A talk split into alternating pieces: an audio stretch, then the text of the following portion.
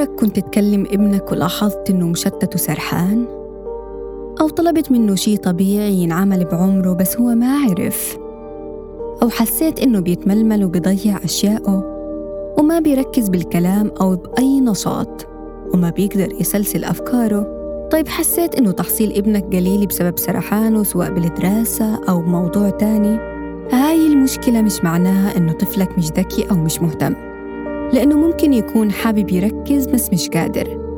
سواء كان بسبب مشاكل أسرية أو قلة الأكل وخاصة وجبة الفطور لأنه بدونها بيصير استيعابه أبطأ.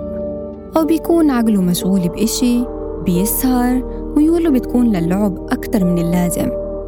أو إنك ما بتشجعه ولا بتقوله كلام حلو زي ممتاز شطور فبتخليه يفقد ثقته بحاله فبالتالي بيفقد تركيزه. ممكن تعالج ابنك من مشكلة السرحان؟ أول إشي خلينا متفقين إنه التشجيع المستمر في البيت أو المدرسة بيخلي ابنك يركز أكتر ليضل يسمع كلام حلو. وكمان التنويع بأساليب التدريس بيخلي الطفل ما يمل ويسرح منك. خلي ابنك يوثق بحاله وبقدراته.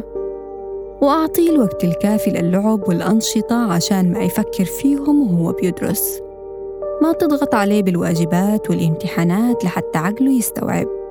والجأ للمسابقات التعليمية والمسلية اللي بتفيد طفلك وما بتملله.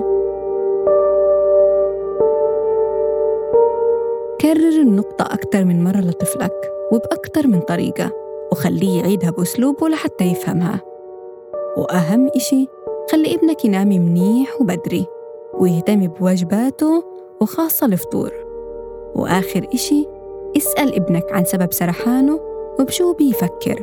وساعده على تجاوز أزماته.